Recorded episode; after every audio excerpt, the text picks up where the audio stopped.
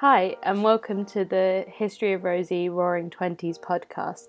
Today I'm joined with Taya from For the Love of History on Instagram. Um, hi, Taya. Hi. Um, do you want to tell us a little bit more about your like account?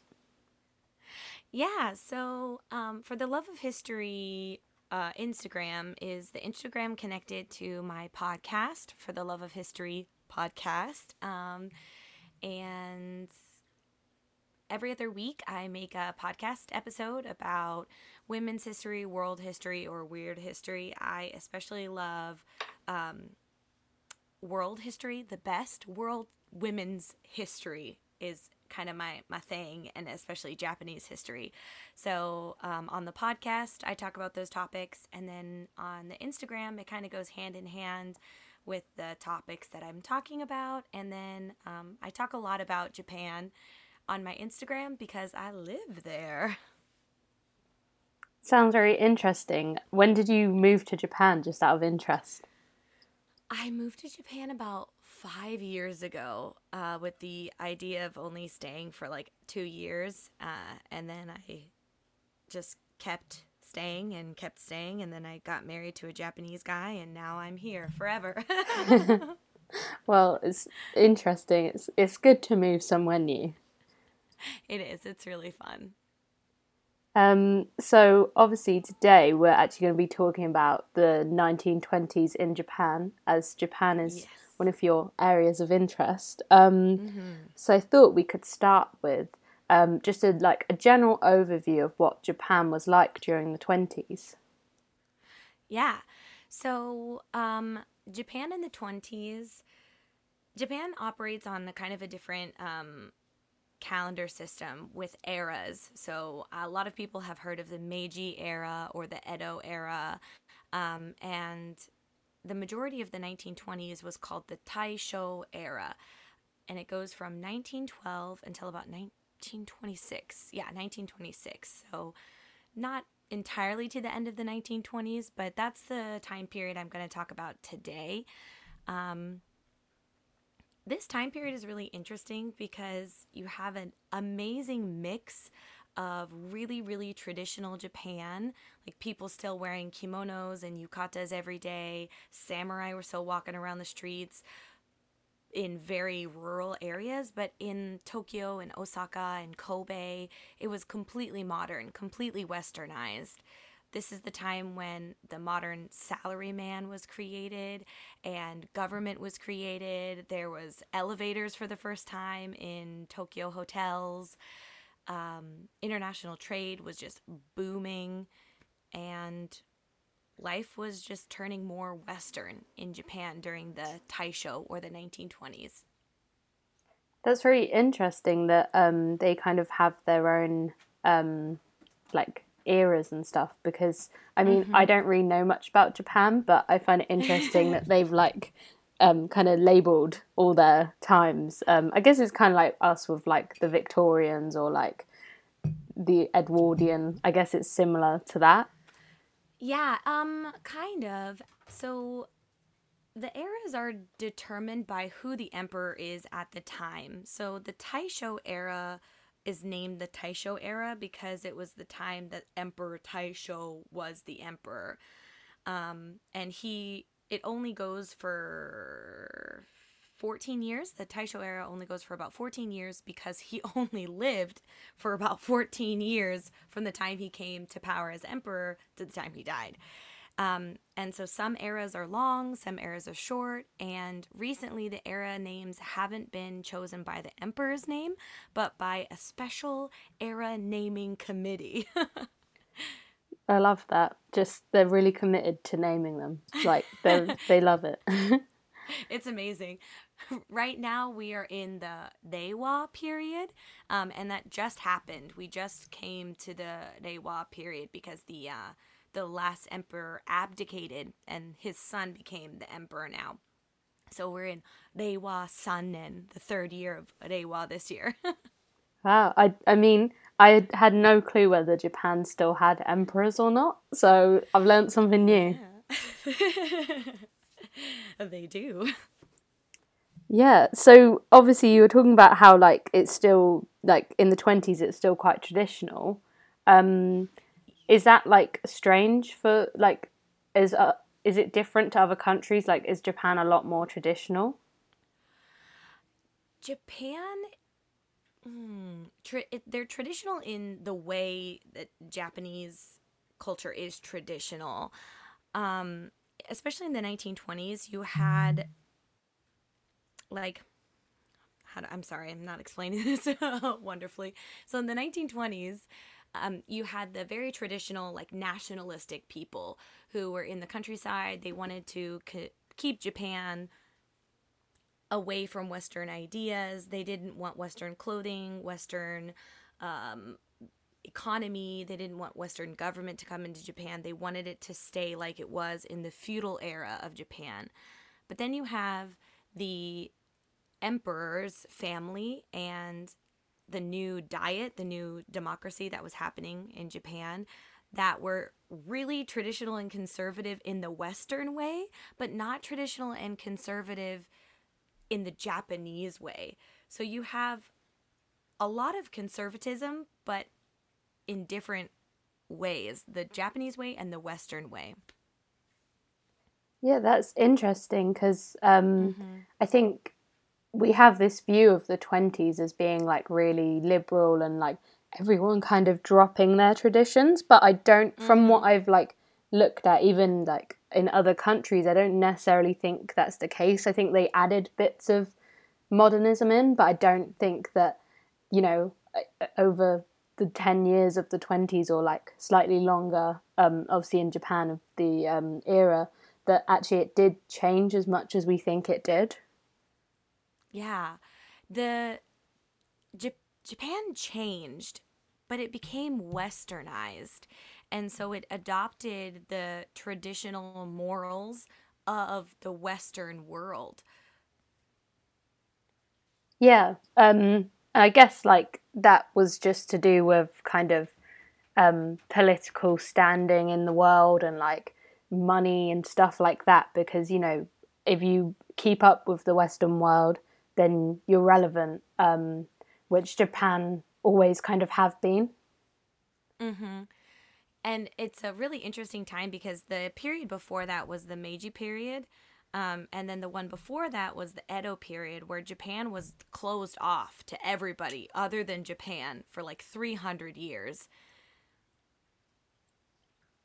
Yeah. Um, I know, obviously, so in, I could be completely wrong, but in World War mm. One, Japan mm. were kind of like a a major player, I guess you'd call them. Um, and then obviously by World War Two, we see them on the kind of other side of of the uh, of the um, equation, shall we say? Yeah, right. Um, but yeah. so was that them starting their relevance by joining in with being kind of a big player? Was that part of this era, like building up and you know um, I guess, forming friendships with other Western countries as well.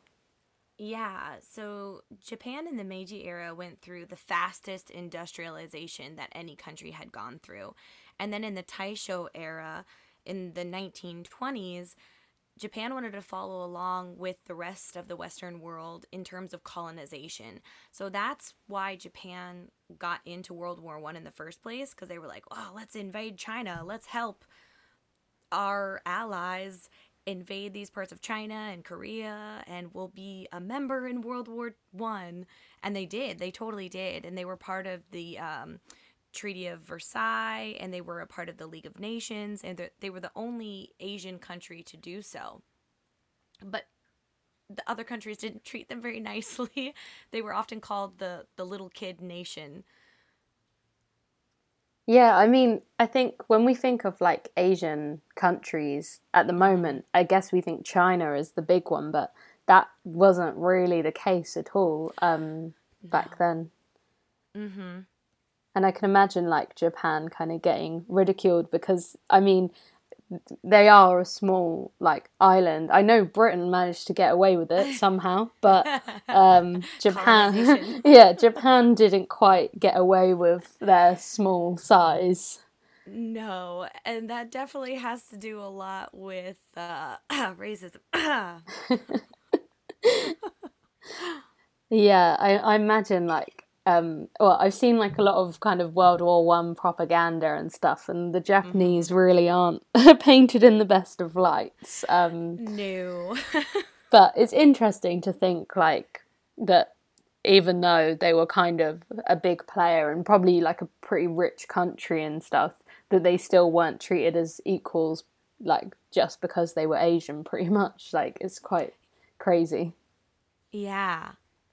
Um but so obviously you said like there's kind of traditional and like liberal kind of coming into the mix in the 20s but like for the mm-hmm. average person was the 20s in Japan different or was their lives pretty much the same as before so the average person in the 20s in the Taisho, in the later middle middle to later Taisho era it started to gradually change.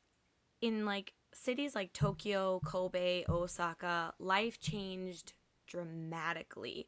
Basically, in the matter of just a couple years, there was incredible westernization and life was really western but you would just go uh, like a few like a 30 minutes away from Tokyo or Osaka or Kobe and life basically looked like how it was during when samurais were like walking around all over the place. So, um, with like the samurais and stuff, obviously they wouldn't have been present in the um, in the cities and stuff, but so they would have still been present potentially in the like oh, they, rural yeah. Samurais samurais were still a thing um, up until the 19 40s, 1930s, 1940s, somewhere around there. Wow. So, I mean, I feel like samurai just feel like the oldest thing ever. Like they don't seem real. Like, um, right. so it's like interesting that they still kind of, um, they were still kind of present. Was was there a reason why that they were still present? Or was it just people liked them and they just wanted to keep it going? So samurai they were a part of the um a certain class. Like we would consider like um them to be like the gentry the royalty of Japan. They were the really high up families. They were the families that had the money. And they weren't samurai in the traditional sense of like they were off battling chopping people's heads off but they were still classified as samurai families so it would have been a really big thing to be a samurai basically back then. Yeah. The government actually was composed of men from samurai class families exclusively. so it would have actually been like a pretty good deal being a samurai um, and keeping up that. I guess that's why they didn't let go of the power of the samurai because it was it must have just been such a good position of power to be in. Oh, it really was. It was a good place to be.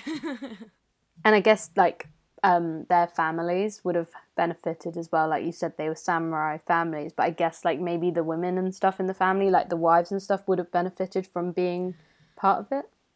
Yeah, they benefited as well. Um, they were the first ones to have access to education um, going to universities, doing jobs that weren't just housewife or secretary or things like that. Um, samurai wives or the women in samurai families were allowed to participate in politics after much fighting on their part.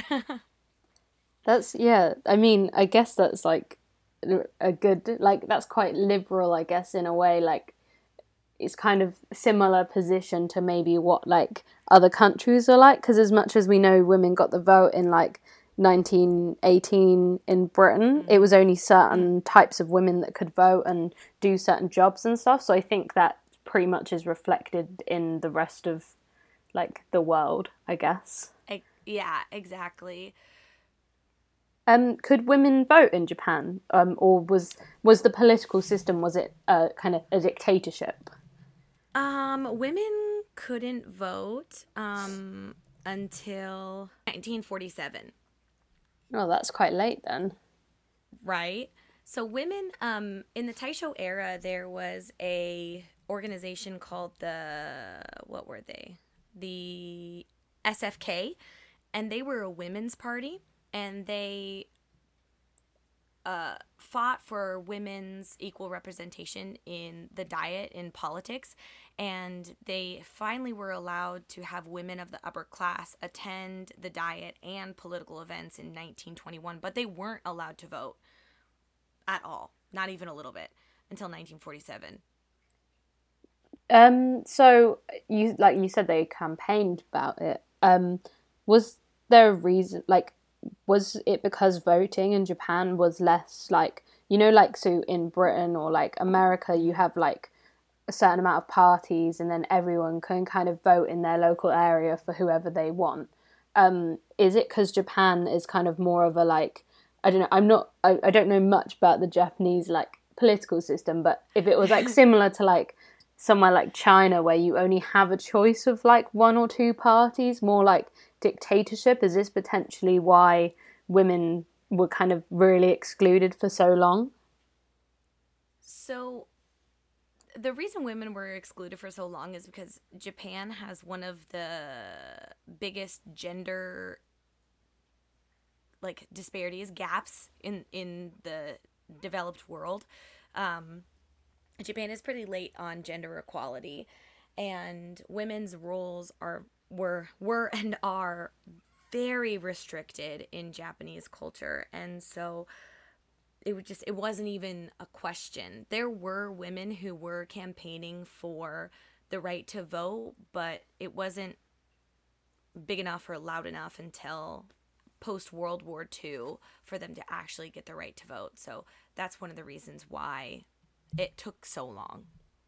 Yeah, it's just crazy to think about that most other civilized countries um, in the in the Western world did have the vote by, I guess, by the late 20s at latest, um, but most mm-hmm. got it pre 20s, I guess. Um, so mm-hmm. it's quite crazy that Japan were just like, no, you can't vote. You're like, yeah, no voting for you. so was it kind of difficult to be a woman in Japan then, in terms of like, you know, values and what you could act like? Was it very restrictive society then? Yeah, it was a very. Uh, that's the thing about the Taisho era is you have really, really restrictive societies in the countryside, but also in the big cities. But then you have little outliers called modern. They're modern girls, modern garu, and they were flappers, and they could. They were singers and dancers and comedians, but it was okay for them to be not the traditional Japanese woman in the Taisho era because they were entertainers. But regular women couldn't do that kind of a thing. So basically, if you decided that you wanted to be an entertainer, you were you were fine. But if you didn't have the talent, it was like, oh, just you know, you're a homemaker or whatever. Right. Right, exactly. just seems slightly unfair. Like those people that have like a nice singing voice are really do, doing the getting getting what they want out of life. Um, yeah. So, I know you said like they were kind of like flapper girls. did they have kind of the same um, stigma around them as the normal flapper girl of like being like promiscuous and like drinking too much, or was it a bit more reined in in Japan? No, 100%. The st- same stigmas, the same, like, yeah, just the same stigmas against them as flappers in the UK and America. Yeah, it's interesting because, like, you kind of, like, this image of, like, the flapper and the stigma around it probably isn't true, but yet everywhere you look, it's kind of followed them. And it's, like, mm-hmm. just very strange. But, um, I guess it's because they were kind of um, like going against the norm of like the traditional like housewife getting married when you're like youngish and like having kids and stuff. Yeah, and definitely within um, Meiji, Taisho, even Showa, uh, the after like the 1930s, 40s, and yeah, 30s and 40s in Japan, the I the ideal woman in Japan was a homemaker, a wife, and a, a mother. Like that's if you did those things, you were serving your country, you were an asset to an asset to society, and that's what you should aspire to be. Yeah. So the flappers who weren't doing those things were just social pariahs unless they got really really famous and then you were allowed to be that way because you were an outlier. yeah, it's just crazy like this is only like a hundred years ago and it's so different to like now um, it's just mm-hmm. crazy to think like that was kind of as much as like there's still you know people expected to get married and stuff. It's not anywhere near as like um, as w- wanted or needed as that as it was in the twenties. Um, which is just interesting to think about mm-hmm. how maybe like the flapper girls did you know start paving the way for modern day females to express yeah. themselves um, yeah, thank goodness for them. yeah. Um, so you were saying about like famous um, people. Was there like any like iconic or famous like um, people that came out of Japan in the twenties? So there, in terms of like flapper girls, there was only really one that I could find, and her name was Kono-san. Um, and she was a singer, comedian, and a vaudeville for performer and she went on tour in America, she went on tour in the UK and Australia, and she was basically lost to time until the a, a museum in Australia was looking through old photographs by one of the photographers that often took pictures for the museum and they found pictures of this Japanese flapper and they were like what the heck who is this lady and they did some digging and they did some research and they found out it was Kono-san. And yeah, she was the only the only flapper from Japan that I could find in my research. Yeah, I imagine like a lot of people will have just been kind of forgotten about. Um, and mm-hmm. also, I guess, I guess Japan's probably quite far away from some of the other countries, so maybe it's harder to have a global reach in the 20s because of like travel times and stuff like that. Yeah, exactly. In terms of like non-flappery things, um there was a lot of scientific research that was going on in the 1920s as well in Japan. So you have two really famous people and I was asking my husband the other day I was like, "Hey, who do you know that's famous off the top of your head from the Taisho era? And he was like, Noguchi Hideo. oh, who is that? and uh, no, Noguchi Hideo was a bacteriologist who discovered the agent um, of syphilis and the cause of progressive paralytic diseases, which is super cool. And so he spread that knowledge to the rest of the world. And then uh, Hideki Yukawa was the first Japanese Nobel laureate. So those are re- two really famous people that came out of the Taisho era in Japan. And two very clever people as well. Um, yeah.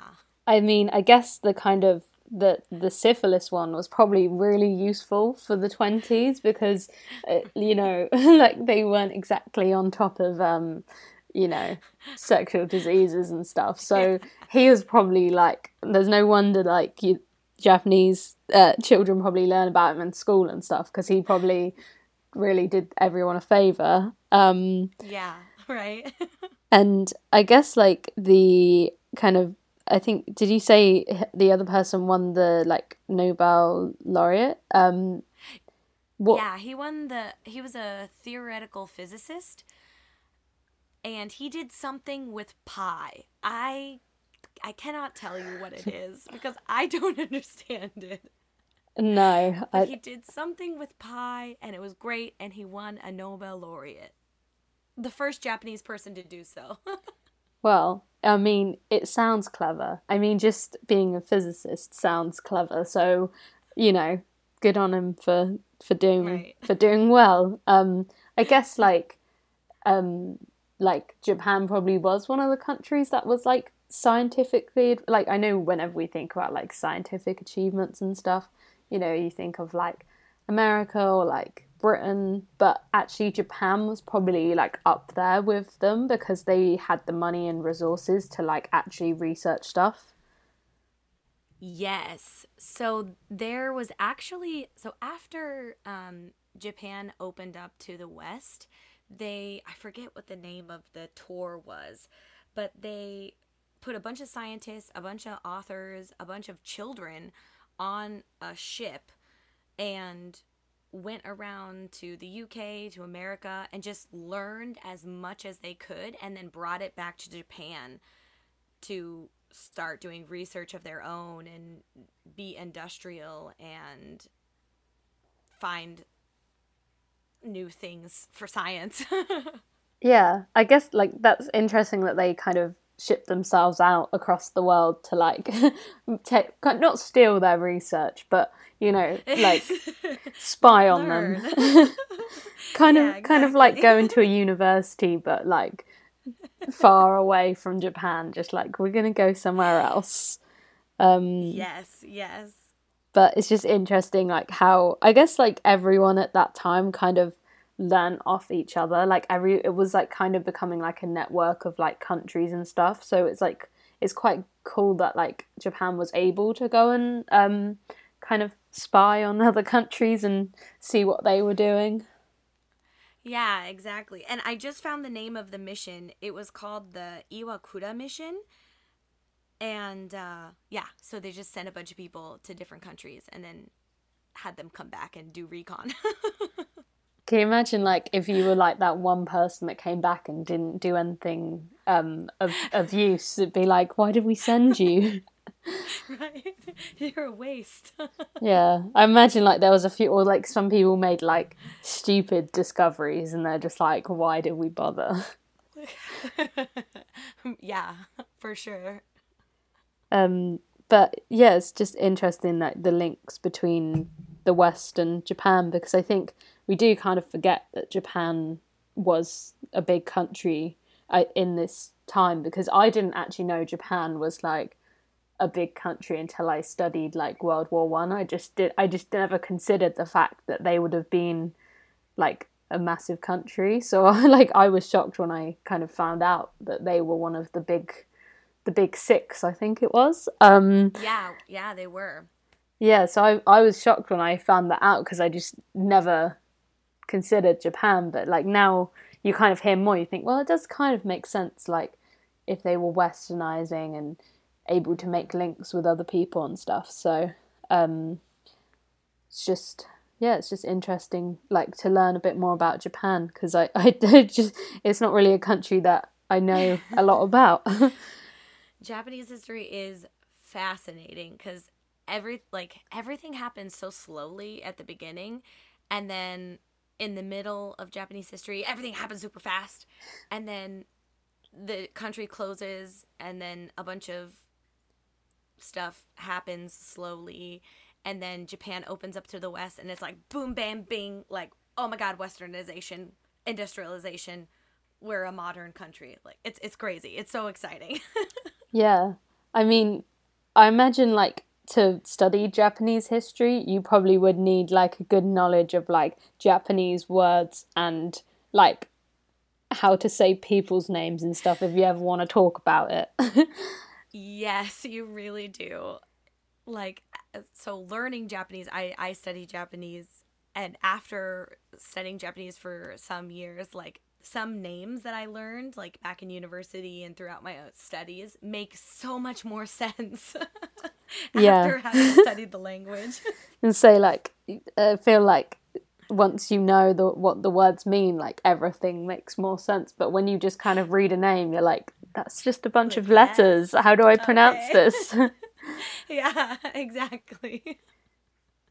And then it's confusing because a lot of people have the same family names and in uh, pre Meiji era Japan, people's names changed all the time. Even in the Meiji era, people's names changed after like significant events in their life, or if they won an award or they did something really cool, their name would just change. I mean, that just is very confusing. like it's super confusing. I don't know how you can keep track of someone when they start like changing their name. Like just lists lists in the margins. like, who is this? It's like you like start researching and halfway through you're like, "Oh wait, this is the other guy that I was looking at like a few a few hours right. ago." right. um but yeah, I mean so we've kind of like touched on the kind of like flappers and like um mm-hmm.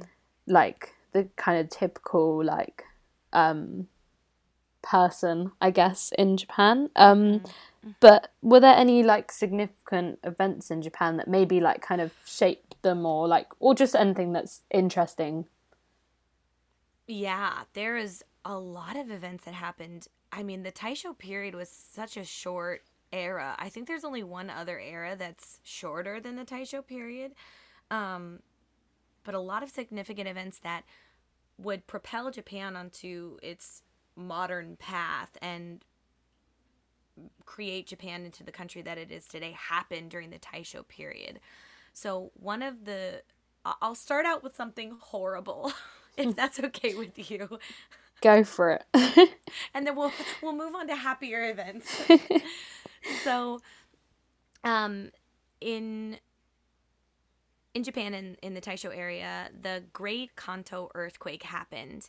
Um, and this was pretty early on in the the Taisho era. And so in 1923, the Great Kanto earthquake happened, and it was magnitude 7.9. Wow, that that's a big for, one. It's super super big one. It's crazy big.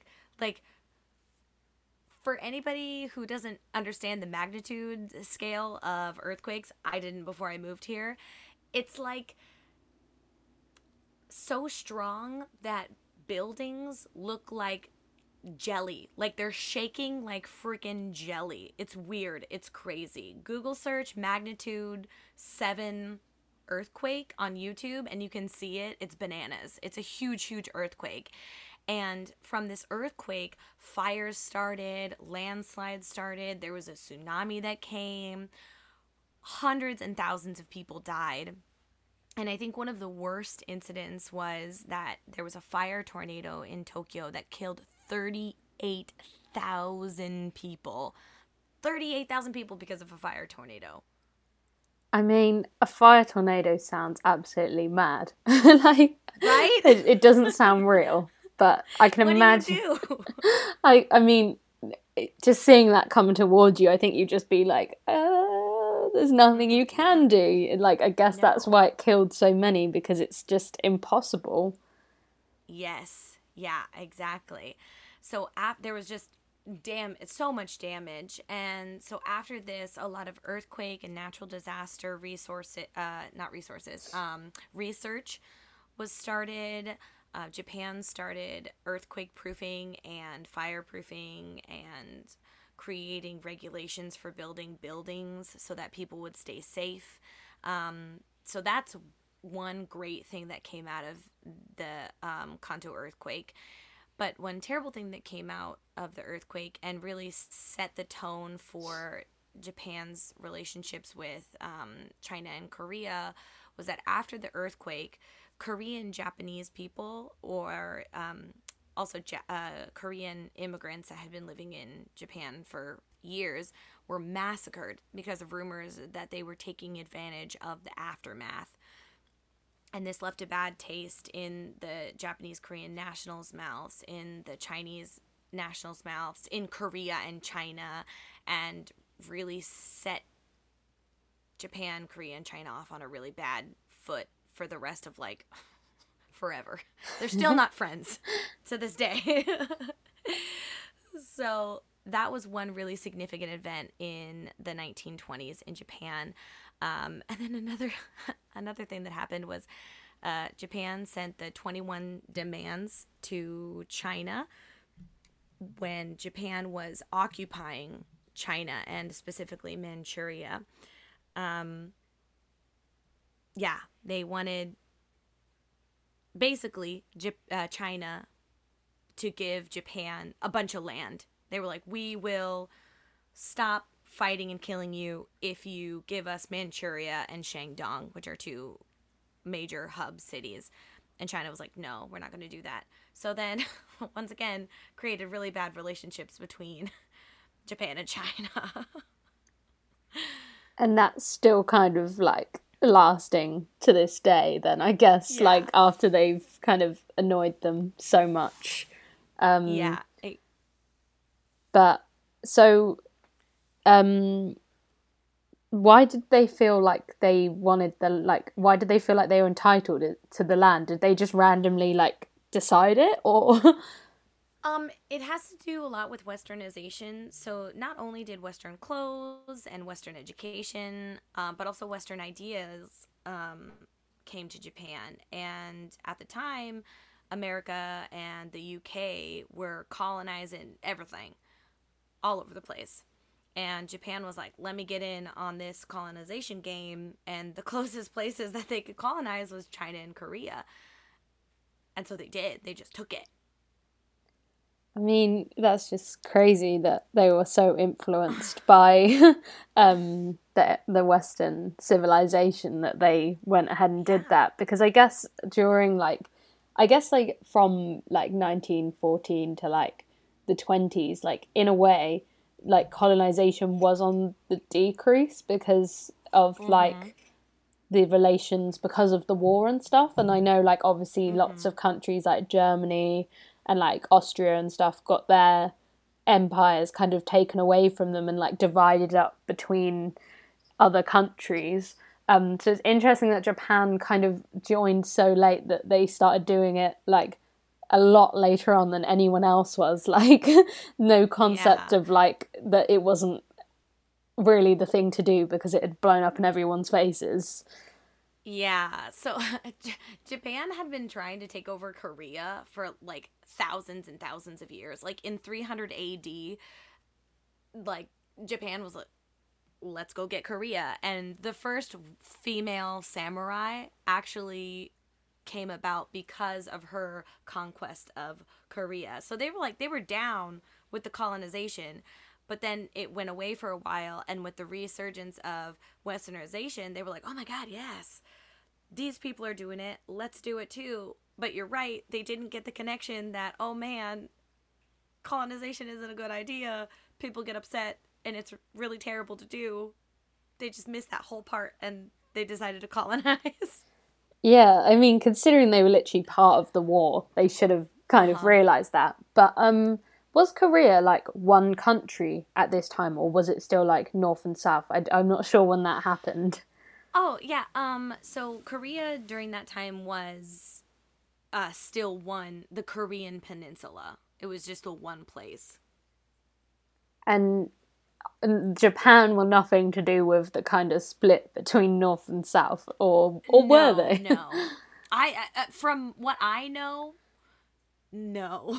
but I I don't really know that much about Korean history, to be perfectly honest.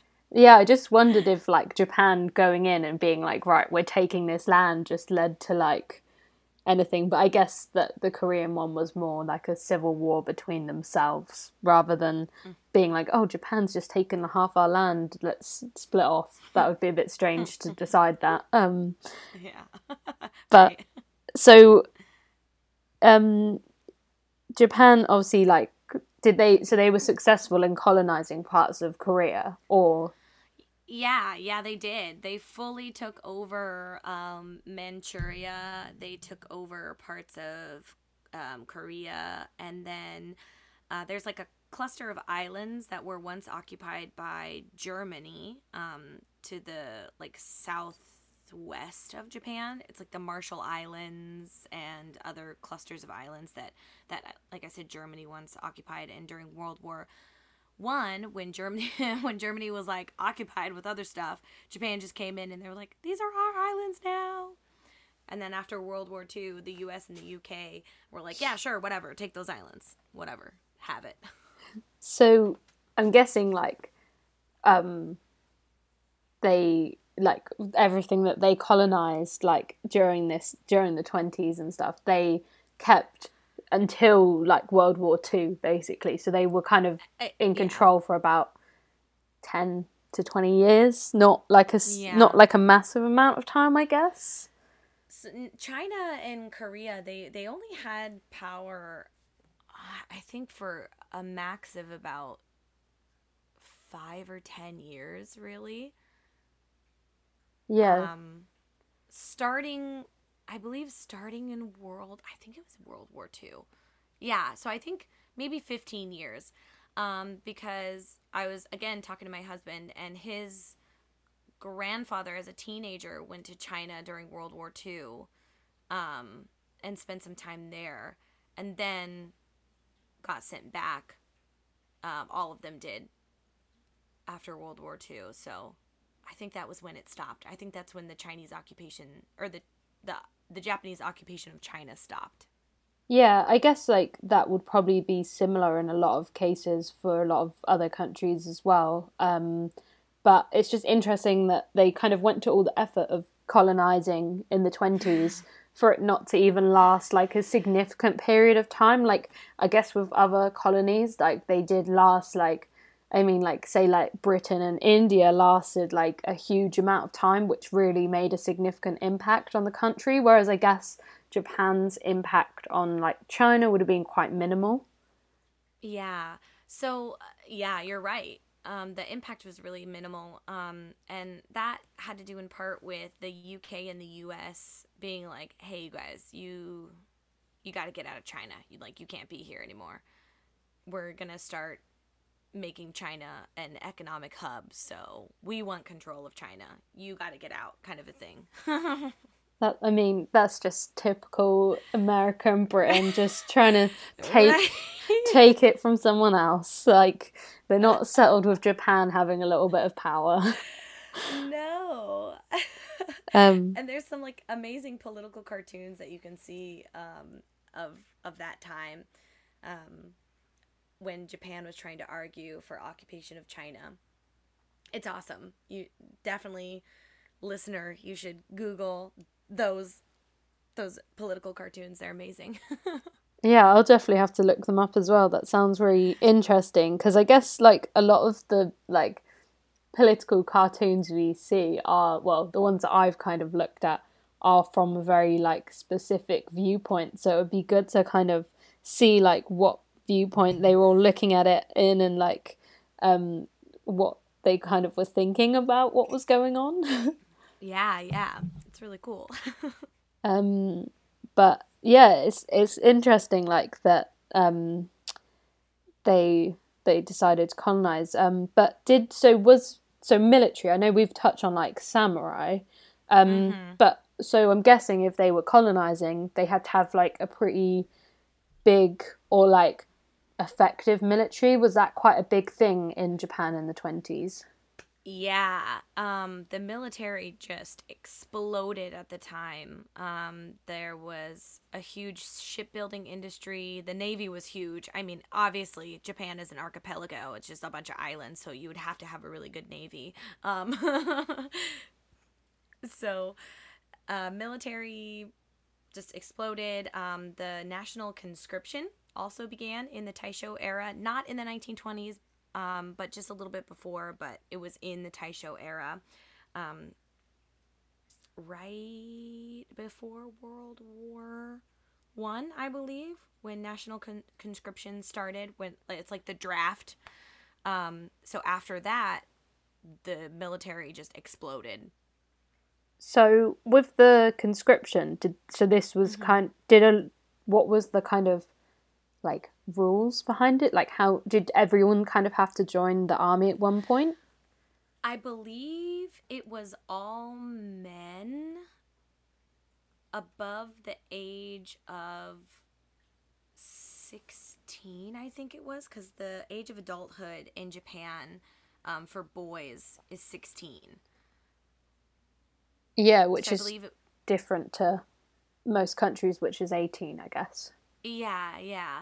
Um, so when boys were 16, they were just automatically enlisted. And for a conscription, you would get, um, like, the governor of the area would just decide, you know, how many men they needed from that area or that region. And you would get a red letter in the mail. Akagami, literally red paper. Sorry. Um, yeah, that must have been like quite a kind of, I don't know, like you would have been like, oh god, I got the red paper and like, or Yeah. or were they actually quite into their military? Like I know, like saying like Britain, like when conscription was like for the wars, everyone was like, yeah, I'm mm. gonna join. I love my country. Was that kind of the case in Japan as well? it was you were supposed to feel that way but obviously you didn't like you were supposed to be happy that you got the paper and that you were serving your country but you know of course of course you didn't want to go of course you didn't want to leave your family so you had to do uh, something in japanese called tatemae like you have to be happy or be a certain way in front of people, but your insides are feeling completely different. So, Yeah, I guess. Yeah. Well, I guess like that's the case for most people that um, had to join a war or like yeah. a fight.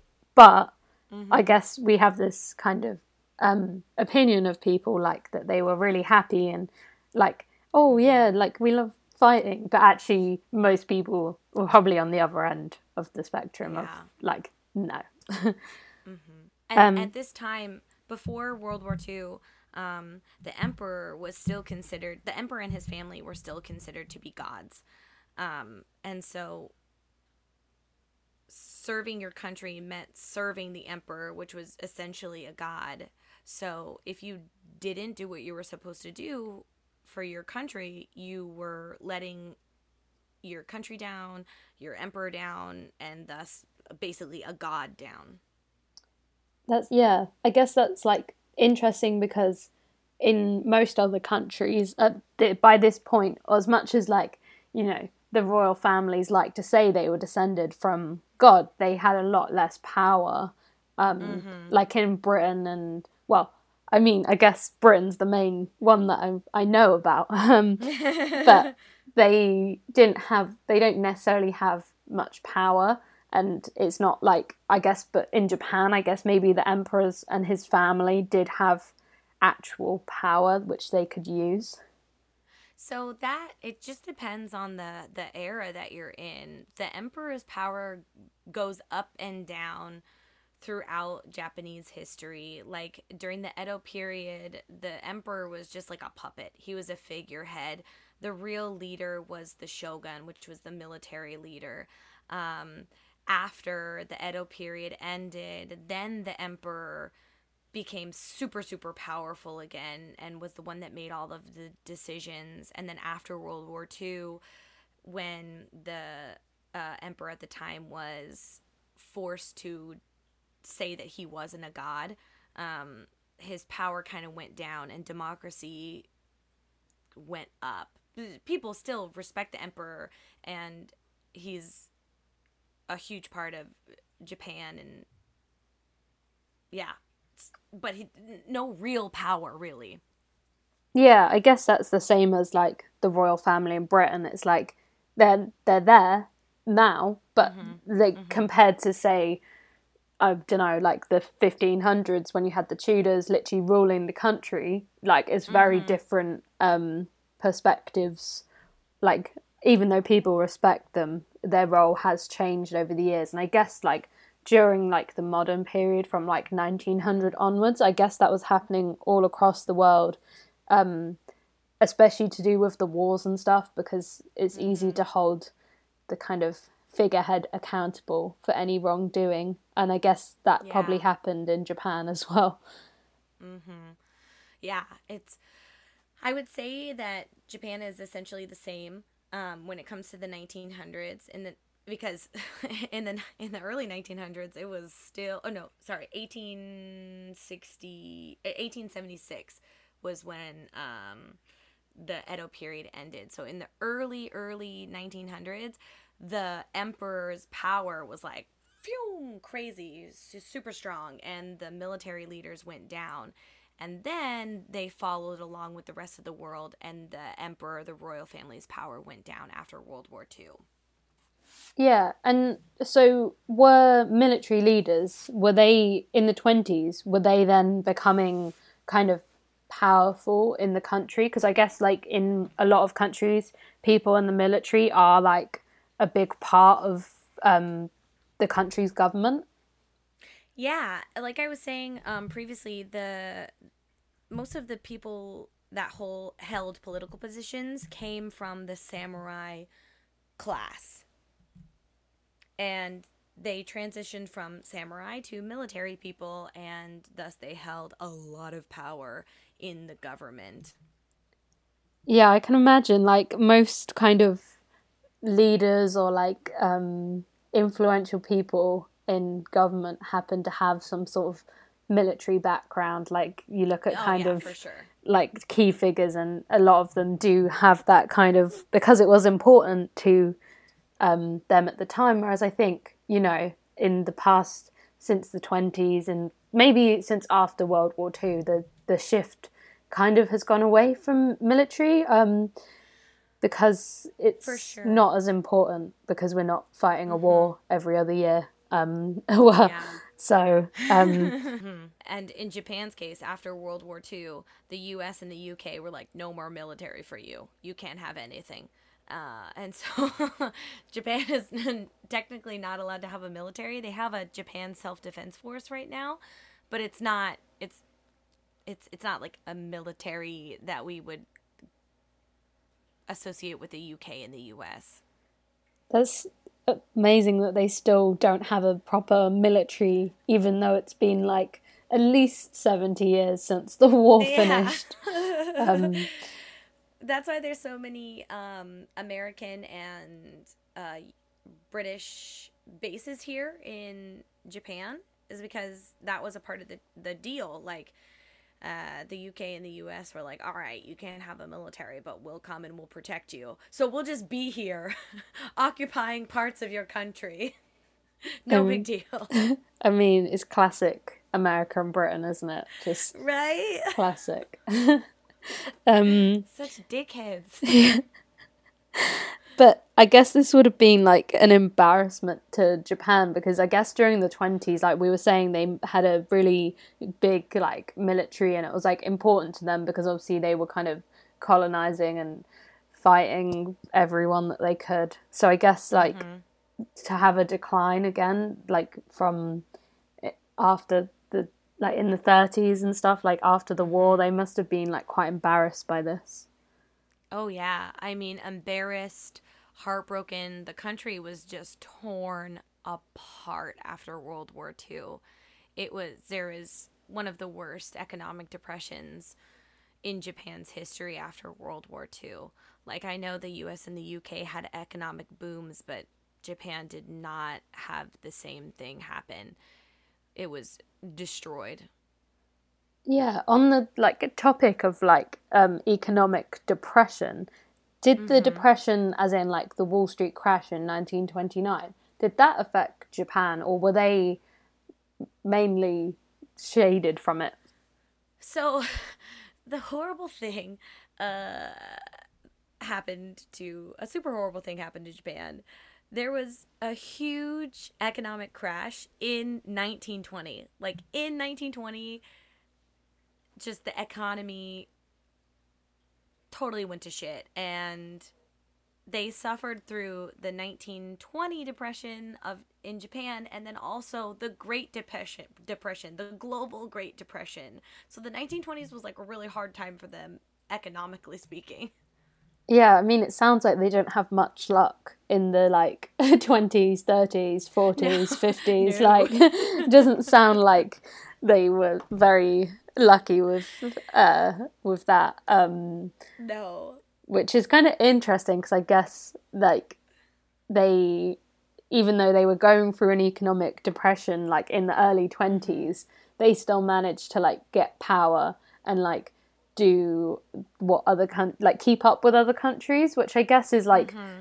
I guess they were just good at like getting by with what they with um even mm-hmm. with the bad circumstances because most yeah. countries wouldn't have been able to thrive like that. Mm-hmm. To bounce back from two two big depressions in the span of like 10 years. Yeah, I mean, it can't have been like great for them. Like they they probably just got out of the first one, and then the rest of the world kind of collapses, and you're like, oh, right, well, cool. it's not it's not ideal, is it? Um, okay. So we've already kind of touched on um important events and like significant um stuff, but is there any other like um mentions to this category? Yeah. Um I I have to mention the creation of the sarariman, the salaryman in Japan. So in in the year 2021 that we are in right now, you can go out in the morning and see mostly men wearing their suits, carrying their briefcase, their hair wonderfully coiffed, very nice suits, and these are called salarymen, sarariman and they are they make up the biggest population of working people. Um, they're just they're basically salesmen. There's so many different kinds of salesmen in Japan, and most people after graduating from university become salarymen. Even the women, they're salary women now. And this started in the Taisho era at the beginning of the Taisho era, there were, you know, little tiny local businesses, local companies. But in the middle of the Taisho era, in the middle of the 1920s, huge companies started to get together and become nationwide companies or even just big companies in that region. And trade was also increasing in Japan, even though they were going through some economic difficulties. And the salary man was created in the Taisho era. And it just completely changed the face of Japanese life, Japanese economy, the family system in Japan, the work culture in Japan, all centers around the salary man. And that's that's when it started in the 1920s. well, I've never heard of them, but I can fully imagine like I can imagine them very clearly.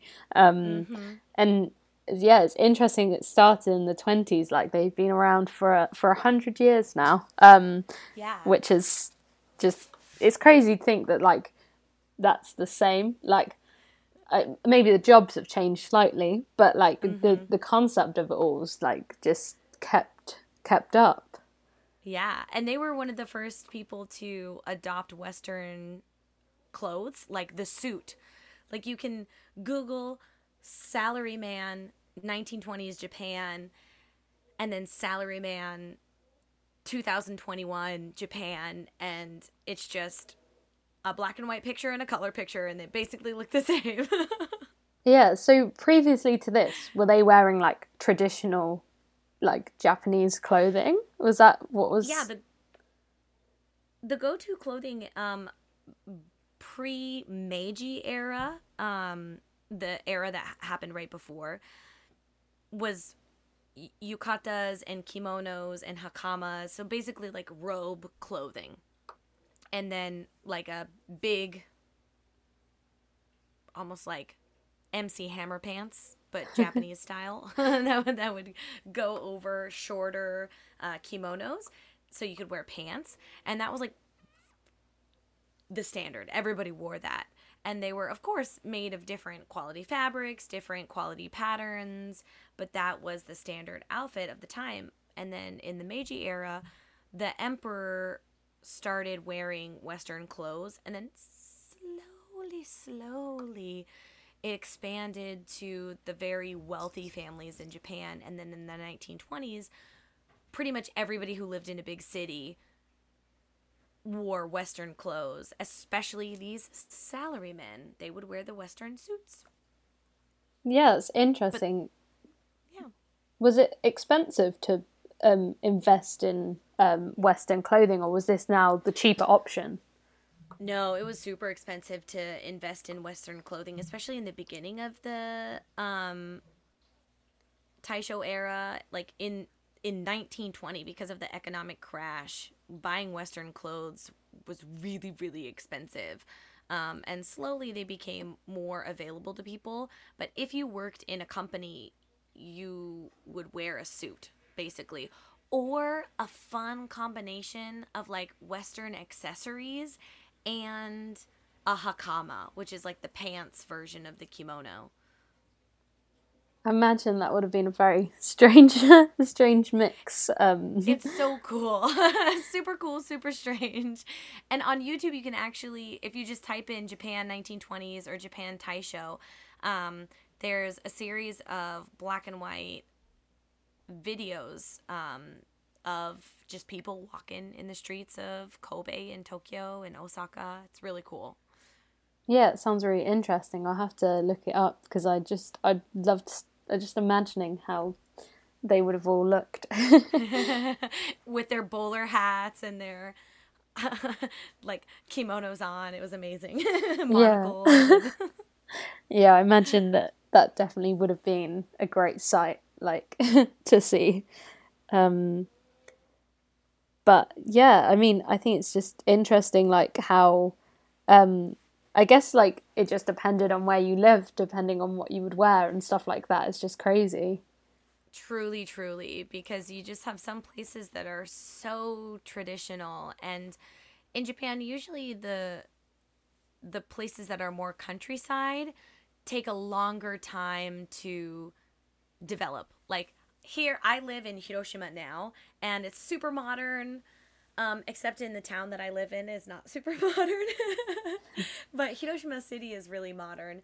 Um, but the place that I used to live in, um, Shikoku, is like an island off the coast of uh, Hiroshima Prefecture. Um, and that was a much, much, much more traditional place just because it's harder to get to and isn't a hub of the economy of Japan.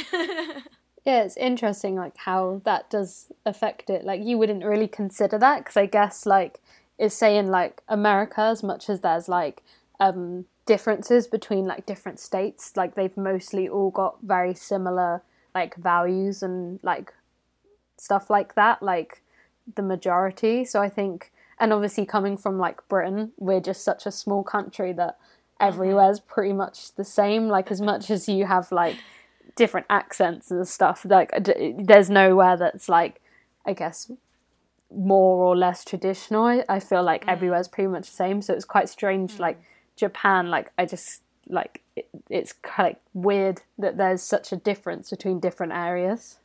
There's such a difference. Like if you go to Tokyo to visit, you don't know what the rest of Japan is like. you know what Tokyo is like. and if you go to Osaka, you don't know what the rest of Japan is like. You know what Osaka is like. Like Tokyo, Osaka, Kyoto, Hiroshima, those big cities, they are their own place. But then when you head to the very like countryside parts of Japan, that's when you can see the more traditional places. The countryside places in Japan are more similar all throughout the country than the big cities are.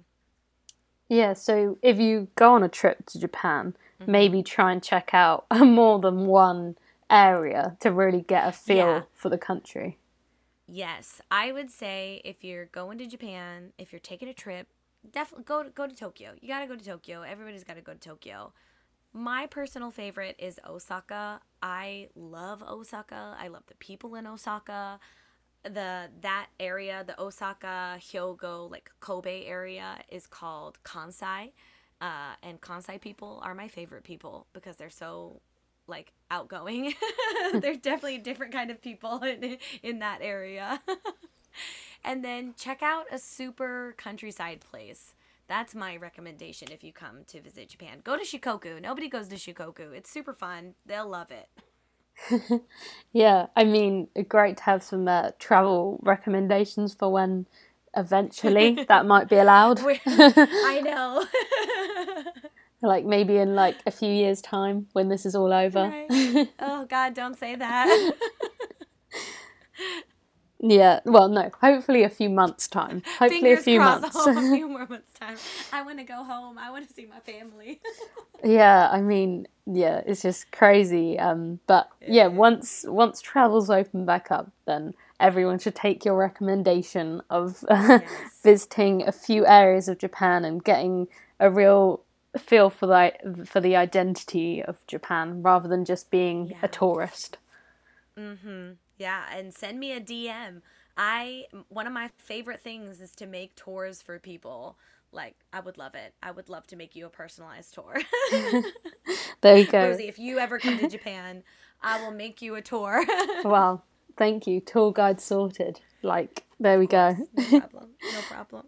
um, so I guess we should probably, you know, go to the final um, note of the podcast and say, like, Yeah. wrap up with any like interesting facts or like stories that you've got about this time.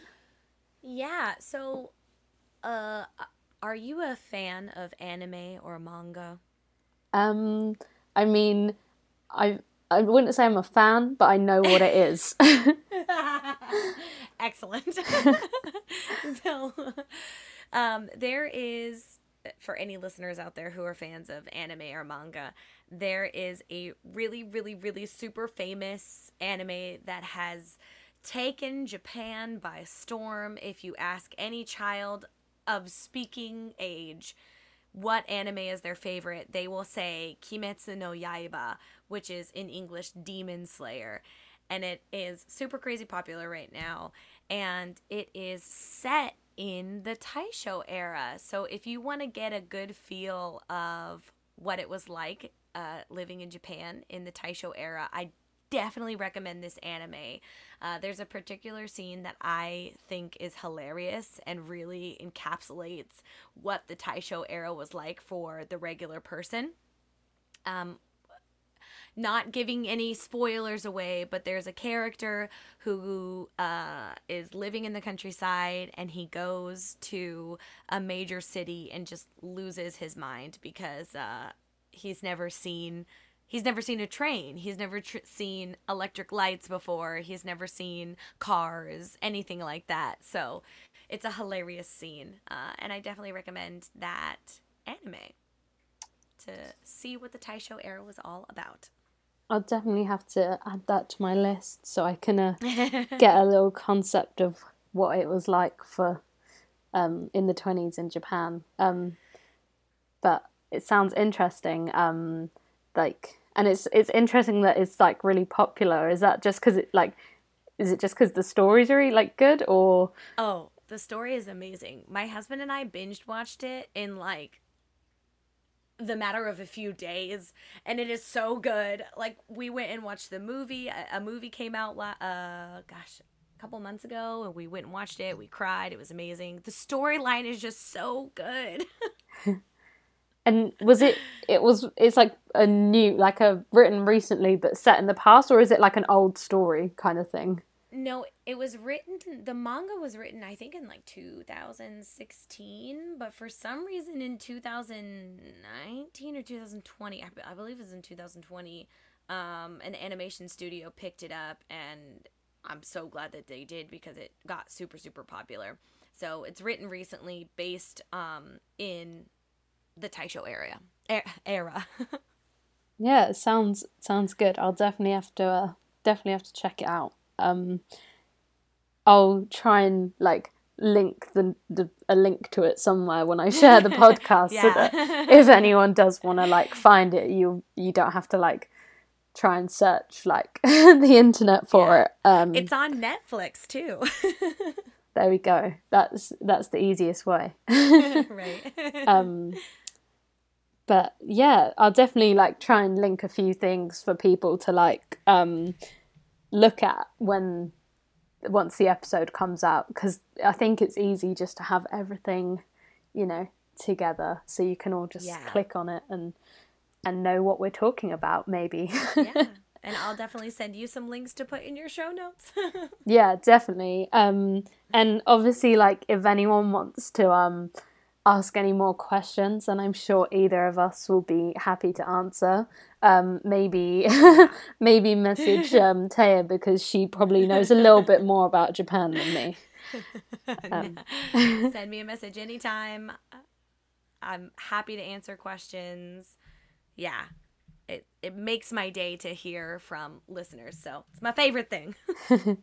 Yep, and you know, you don't waste having a Japanese expert um available. so definitely, definitely drop a message. yeah, of course. hmm Um, but yeah, um, thank you everyone uh, for listening, and um, I hope you enjoyed learning about um, 1920s Japan with us. And thank you to uh, Taya for joining me on this episode. Yeah, of course. No problem. Thanks for having me. You're welcome, and um, I will make sure to link uh, your Instagram um, so that everyone can uh, see some more of your Japanese um, life as That well. That would be awesome. But yeah, thank you everyone for listening.